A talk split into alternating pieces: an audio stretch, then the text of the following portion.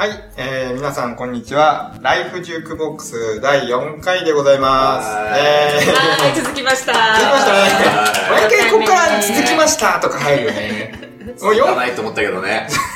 続かないと思ったけどね。それ、前回も聞いたようなフレーズだね。もう、その話題をしなきゃいけない感じになってきてるね第1回からずっとその話題やってるからね。そうなんだよ。でも4回目ですよ。な MC をこう持ち回りでやりましょうとか言いつつ、まあ一周したわけですよね。うんしましたね一応。うんねうんうん。まあ、まあまあ、これからもバシバシ回して、ね年内20回ですから。はい。ええね、ちょっとペースがやばいかもしれないけど、月に。そうですね。月にですよ月2回。う。うんん。前回ね、聞いた衝撃の事実。そう月2回。おかしいな、第1回の段階で言ってたと思ったんだけどな。びっくり。いやいやいや。でももう4月なんですよ。4 4月。月で、えっと、今日が。えっと、今日は4回ですね？月1のペースでございます。いいペース、いいペース。あいいペースあとか。20回か。あ、あと20回じゃない、16回か。後半総集編で。総集編はなるべく避けたいんで、避けたいんでね。ちょっとね。頑張っていこうかなと思いますけど。今回はですね、えっと、は華やかなゲスト来ていただいたので、はいえーご紹介します。うんえー今日はですね、えーフリーの、えーファッションデザイナーの大塚かなさんにお越しいただきました。よろしくお願いします。お願いしおます。いや、ちょっと、実はですね、あのー、かなちゃん、僕と4年、5年前かな、ぐらいに知り合って、えっと、まあ、その時はお互いその同じ会社の中にいたんですけど、全然部署に違ってね。なんだけど、うんえっと、まあ、俺がそこから離れて、まあ、しばらくして、最近、今年、独立ですかね。今年独立しうんうんうんうんうん。ました。はいなのでこ、独立したってことで、うんえっと、まあ、ファッションデザイナーの方なんて、我々そうそう出会えないじ出ゃないですか。会えない。ね。直接喋るっていうことがまずない。ないよね。ね。結構。映画でしか見たことないね。あ映画ね。さすがに。映画好きだから映画ね。ね、映画好き。映画そうでしか見たなんだよね。なかなか一般のリアルなファッションデザイナーさんに会うっていうのは我々ないんで、うんないよね。そう、だからぜひとも出てほしいって言って今回お招きしました。はありがとうございます。ありがとうございますわざわざい。でね、本当はこのライフジュークボックスは、MC 陣が本当は紹介するような流れを初め作ってたんですけど、うんなんかね、いつからかゲストに自己紹介してもらおうみたいな 流れがなんかね、できちゃってね。まあ、なので、ちょっと簡単に自己紹介をお願いできますでしょうか。すごい簡単でいいですか？すんごい簡単でいいです。えっと、今年の1月末から、えっとうん自分で、えっと、アクセサリー中心とした、うんえっと、ブランドバンヌフというブランドをちょっとスタートさせました、うん。でまだ全然、まあ、2ヶ月ちょっとうん。なんですけど、まあちょっと雑誌とセレクトショップさんと置かせてもらって、まあちょっとずつ、まあ世に出ていけてる形になって、うん。まあ今回も呼んでいただいて、うん。まあこれから頑張っていきたいなと思っています今はアクセサリーメインなんですよね。そうですね、今はアクセサリーメインで、うん。ついこの間ちょっとウェディングのサロンさんとお話しして、そこもアポイント制のサロンさんなんですけど、うんこれからちょっとヘッドドレスとサッシュベルトをちょっとコラボで今作成してまして、うん。ちょっとウェディングの方もちょっとあの一緒にやっていく形で動いてますすね。ごい。気になる。2ヶ月にして、うんもう、その出し口があるっていうのはすごい。そうだよね。ねそうだよね。もともとなんかコネ、コネクションがあってのそういうお話なんですか？いやもう本当にたまたま撮影で一緒になったウェディングドレスのサロンをやってるっていう、その方も女性の方で、うん36歳でもううん一人でやってる方なんですけど、とまあちょっとその撮影で一緒になった時にヘッドドレス見て、おあ、作りたいなと思って、やりたいっていう。あ、言って。言って。で、ちょっと近々ご飯しましょうっていう話からはい、うんちょっとシャンパン飲みつつ、うん。シャンパンね。シャンパン飲みつつ。その方もお酒が大好きなので。あの、アビブレースでこのう間、ん。話しながら飲みながらしたら、まあ、興味を持ってくださって、うん。で、サロンにもお伺いさせていただいて、で、こういうことしたい、私こういうことできます。っていう話をしたら、まあ、興味を持ってってくれて、じゃあやりましょうみたいなうんうんうんに話になって今サンプル作ってますね。うーん。すごいなんか、ね。言ってみるもんみたいなね。でもそれが形になって動き始めたっていうのすごいよね。ね言わなかったらだってね、そうですね。うん今出てないんですよ。ああ、うん。すごいね。うん、もともとでも、結構ガシガシ言う方なんですか？そうですね。やりたいことに対しては結構もうこれやりたいとか、ん。まあ仕事に対しては結構言えます。うん。うん。ああ、すごい、かっこいいかっこいい。かっこいい。あ、言言ってるね。え そういう、誰いつでも誰かにこう会った時に、はい。自分の作品とか紹介できるように、なんか持ってるんですか？いつも、なんか、ものとか。うんでも特に持ってはないんですけど、今鎖始めたんで、うん自然にこうつけてたりうん。して、で、前もファッションやってた時は、もう着てるものが全て自分のブランドの服だったので、うんうん。あ、これです、みたいなあーすごいな。感じで、今日のアクセサリーは、どれかですか？これは全部作ってますね、うん今日。すごい。はいそうなんだ。はい。それは、もう販売をしているアクセサリー？販売してますね。販売して、中には販売してないのもあるんですけど、うん。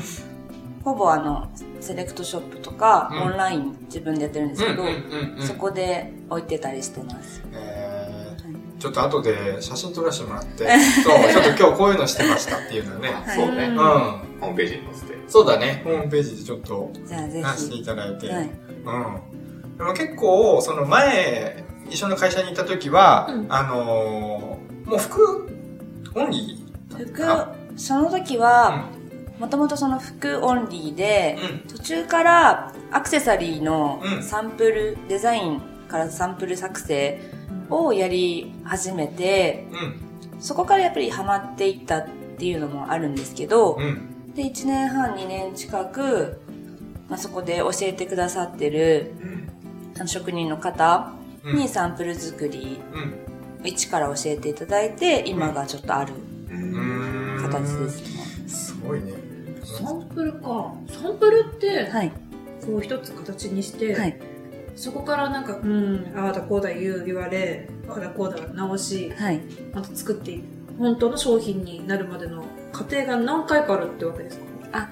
もう、でも自分で一から作成うん。しちゃってるので、ちょっと気に食わないところはすぐその場で直せちゃううん。のでう。ん、洋服とかは結構その、まあ、工場さんとか行き来するので、2回3回あげることはあるんですけど、うん。もう自分で自ら作ってしまってるので、うん。その場で直してしまって、で、あの、一応展示会と言われるものがあって、卸先さんに見せうん。るところで、まあ初披露じゃないんですけど、形でやってました。じゃあそこで気に入ってもらったら、はい。あの、買ってくれるし、あ、オーダーが、はい。買えるし、気気に入られなかったらもドロップって言って、もう、あの、商品にはならないです。う、もう、ドロップ、聞きました？カタカナだからですか？そんな重要な専門用語知ったなんか喜び？喜び。うん。そのドロップしたっていうものは、はい。その次の、えっ、と、なんていうんですか、次の新しいタイミングというか、あ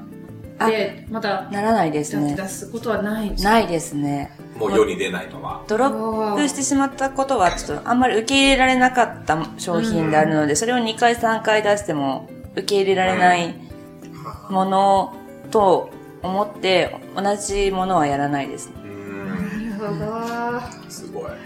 かっこいいなぁ。かっこいいって話でかっこいいなしか言ってない。バシッと言えるってね、かっこいいですよねまあそうだね。うんうん大丈夫です。ちゃんと喋れてますか？いや、もう、うん120%ぐらい喋れてます。よかった。そうね、一応今回もですね、あの、お酒を飲みながらやっておりますので、えー、ああやちゃんはちょっと危ないかもしれません。すでに500が1本空いてる。そうですね。ジャクソン君、君もだよ。うんジャクソンさん、ちょっと顔が赤い。そうだね。うんちょっと後で写真撮ってね。それもアップしましょう。育ち私もその色になってる。アイコン差し替えるわ。えーでもそのドロップになってしまったっていうのは結構やっぱりあるもんですか？普段やってて、そんなことない。ファッションのブランドにいた時は、まあ、け結構ではないですけど、うんまあ普通にあり得ることだったので、まあ、世に出ないものも多かったですね。あ、そうなんだ。はい。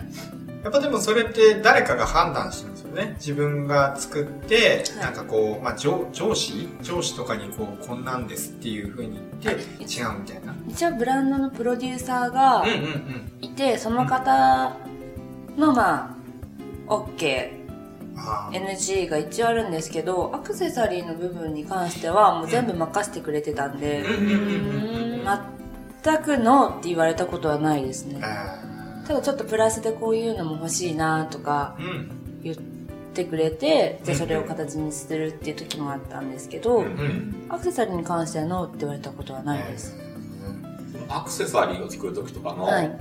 そのアイディアって何から来るんですか？社会人経験それともなんかもっと前に学生時代になんかうんうん。やってたとかアクセサリーは本当に、その、アパレルのブランドに入ってる時から始めたんで、特にその、まあ、好きで買ってたりとかはしてたんですけど、そこに対してのデザインをどうこうって思ったことはなくて、その時の、まあ、流行りはあんまり気にしないんですけど、あ、こういうのあったらいいなって、なんか電車乗ってたりとか、へえ別にかんデザインを考えて作るっていうよりかは、浮かんだからじゃあ作ろほかっこいいね。そんな、もんなのね。多分そうデザイナーふとした時に出てくるんだ、そういうアイデアがね。うん。こうその、会社に入ってた時は、もう決められた時間でこう作って何型やろうみたいな。で、やっぱ流行ってるものも取り入れて、うん。まあ、売れるようにじゃあ、色をこう、ゴールドとシルバーやったりとか、あったんですけど、今は自分でやってるので、シルバーがあった方が売れるっていうのはわかるんですけど、もうゴールドってとりあえず、うん。ゴールドが好きなんで、ゴールドだけでやるとか、自分がつけてて可愛いなって思うものしか作ってないです。うん。いやもう本当に自分が作りたいものを作れる。今。今、そうですね。ううんんうんシビアよね自分ねがかっこいいとか可愛いと思ったものが受けるかどうかがちゃんと出ちゃうからそうだね。そうですね。うんうんうん。売れなかったらね、うん自分の感じってみんなと違うというか、結果が出ちゃうんだね受。け入れられないんだっていう風になっちゃうし、うん確かに。ね、それは白黒はっきりね、出ますけど、やっぱり自分が可愛いなと思ったものこそうん。売れますね。あ、ーそうだ。そうなんだ。じゃあもうちゃんと今、リードしてる。すごい。そうだね。すごい。すごい。と独立するときは、もうその、そういう自分のこう感性で勝負したいと思って独立したの？それとも、また違う感情でこう独立しようと決めていたの？もともとうん、その、アパレルのブランドに入って、アシスタントデザイナーで入ったんですけど、まあ、デザイナー、アシスタントが取れて、デザイナーっていう、まあ、名前をいただいたときに、うんまあ、次のステップとして自分のやっぱりブランドを持ちたいっていうのは、まあ、目標であり、夢であり、うん。思ってて、まあ、徐々にやっていくにつれて、デザイナーだけではなくて、うん。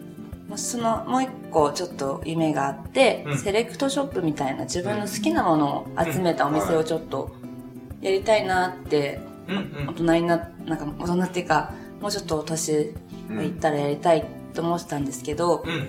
まあ別にそれはすぐにやろうとは思ってなくて、うんまあ徐々にできてったらな、ぐらいだったんですけど、うん。まあその長年いたブランド、4年半、5年ぐらいうん。いたブランドがちょっとやっぱり時の流れによって、うん。まあちょっと方向性、自分が思ってた方向性とちょっとず違うなって思ってきたり、うん。まあ年もちょっとそ入った当初より上がってきたんで、うん。そこのブランドだけで、もう終わったら世界が狭いなって自分で思ってしまって、うん。それもプラスアルファして、外の世界に飛び出したいって思ってからやめようってなったんですかうね。ん。かっこいいね。なんかやっぱりね。やっぱそうなると最終的に自分でブランドを持つってことが必要ですよだって他の人の感覚でねねえ。ねえ。多分どっかでもやっとする時が必ず来るってことですよね。だから自分の好きなもので戦った方がうん。えそうだね。満足いくだろうし。うん。でもなかなか決断できることじゃないよね。できなねえ、さっきジャクソンも言ってたけど、自分の良し悪しがもう、はっきりと判断されるわけだし、それこそファッションってさ、まあ俺もちょっと全然素人だけどさ、やっぱ好みがすごいこう激しいうん。じゃないですか。いうん。なんだろうな、その自分の、まあ感性を信じて勝負するとか、すごいなんか決断がいるよね。決断いるよね。ね。ねいやえいやね 今はかなんかいいなって思うのが売れるから今いい感じだけど、はい。ある時は多分いつかいいなと思ったものが売れないっていう時がいつか出てきて、うんその時になんかこうショックを受けるみたいな。あでも絶対あると思うんですよ、うん。時代の流れであったり、うん。いやもしかしたらいいなって勝手に思ってるものが、うん。もうちょっと時代に合ってるのかもしれないし、まあ、でもその時だったら考えようかな。うん。そうね。うん。まあね、うん。もうちっちゃい頃からそういうデザインとかは好きだった。の。そうですね、うん。もう本当によそれこそ小学校の時うん。前後ぐらいですかね、最初もともとそのビーズのアクセサリーはいはい。うんうんを、まあ、ビーズ集めるのも好きだったし、うん。作るのも好きだったし、うん。とかミシンうん。の踏みー踏むのとか。うそう踏む、やつだ。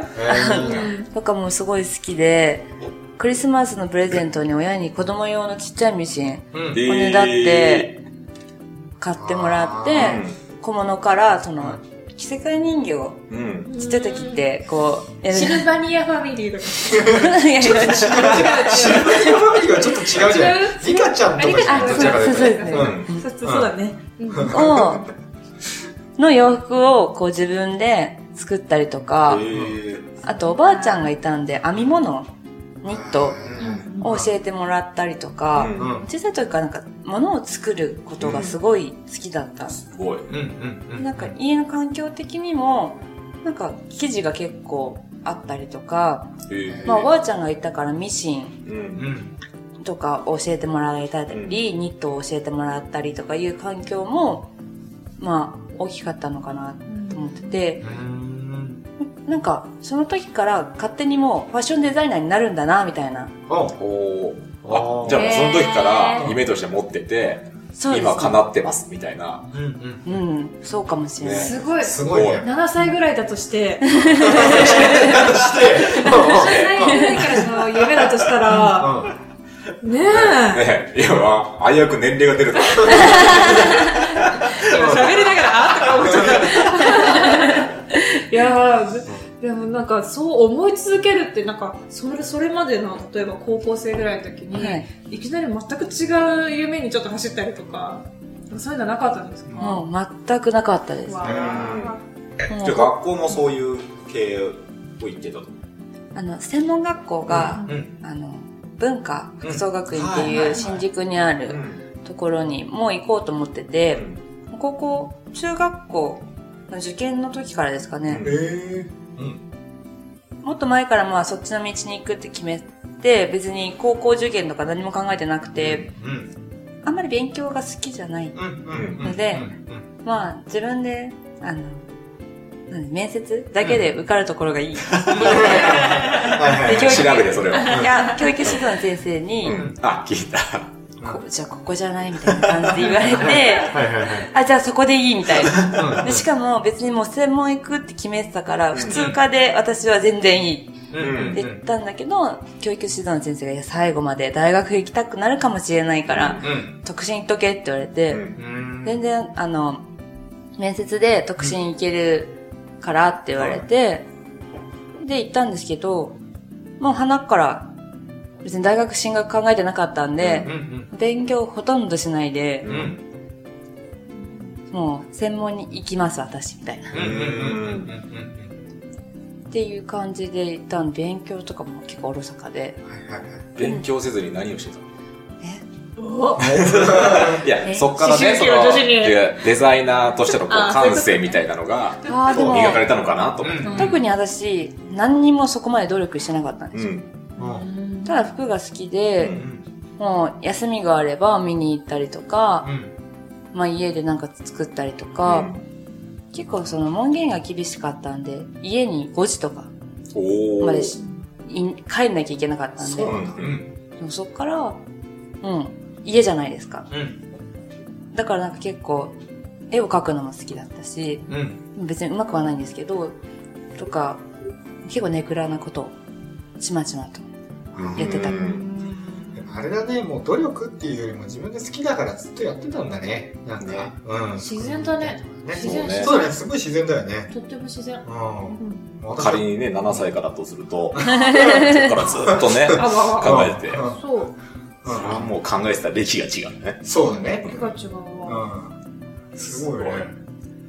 ずそうだね、ずっとだよね。実際フリーになるっていうのは、はいもう決断するときって、怖くなかっいや、実際すごい、やっぱ怖かったですた。ね。うん。でも会社で守られてたし、うんうん。まあフリーになって仕事を取っていけるかってわからないし、うん。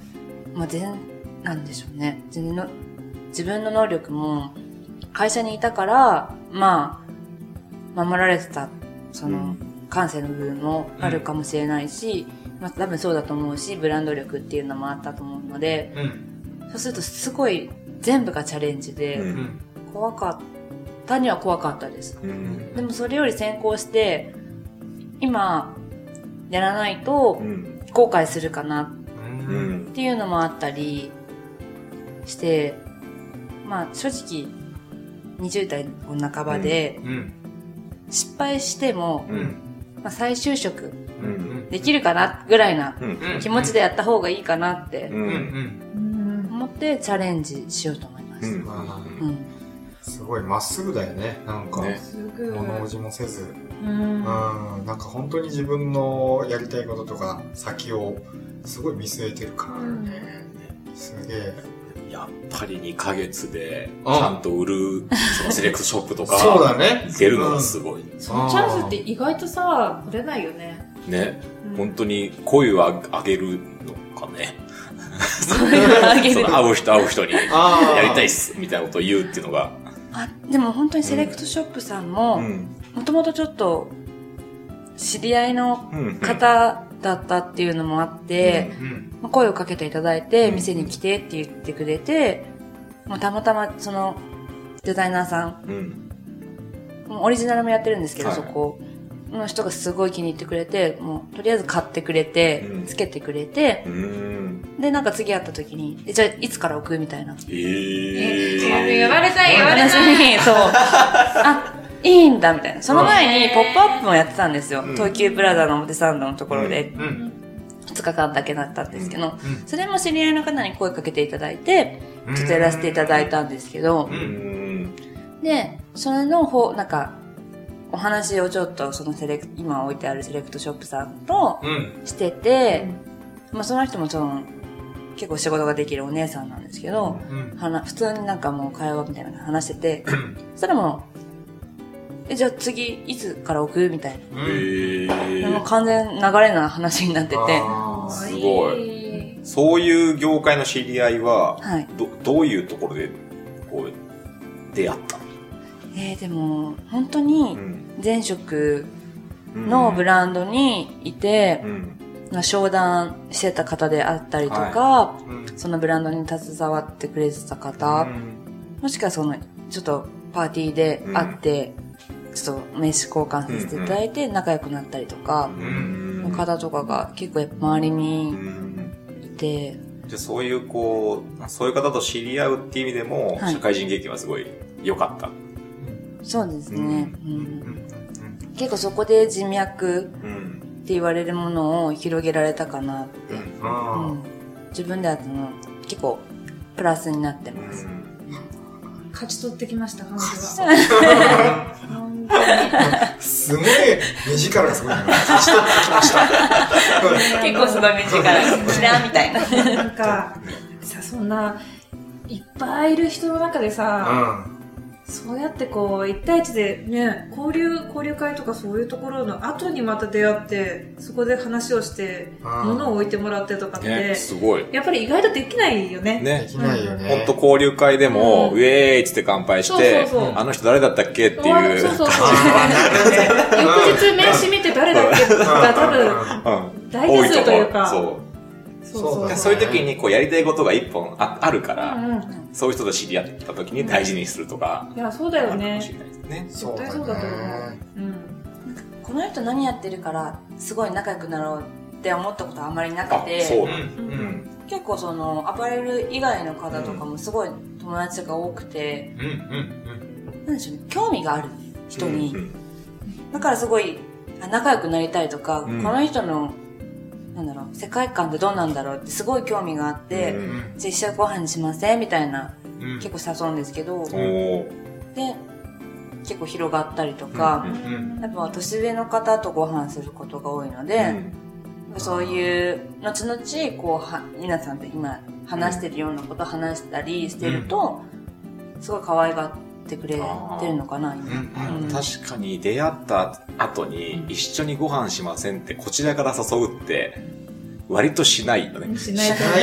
しないわ。そこの違いがでも大きいのかもしれない。結果それで人が広がっていくっていうのが。そうだね。絶対あるね。ねうん。うん。なんかすごい興味持っちゃうんですよ。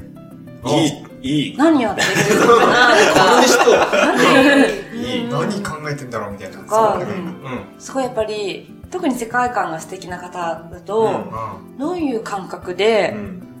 こう、フィルターを通して見てるのかなとか気、になるよね。わかるわかる。だからすごい、あごめんなさいだって酔っ払いの隣の席の人みたいな。僕試着する。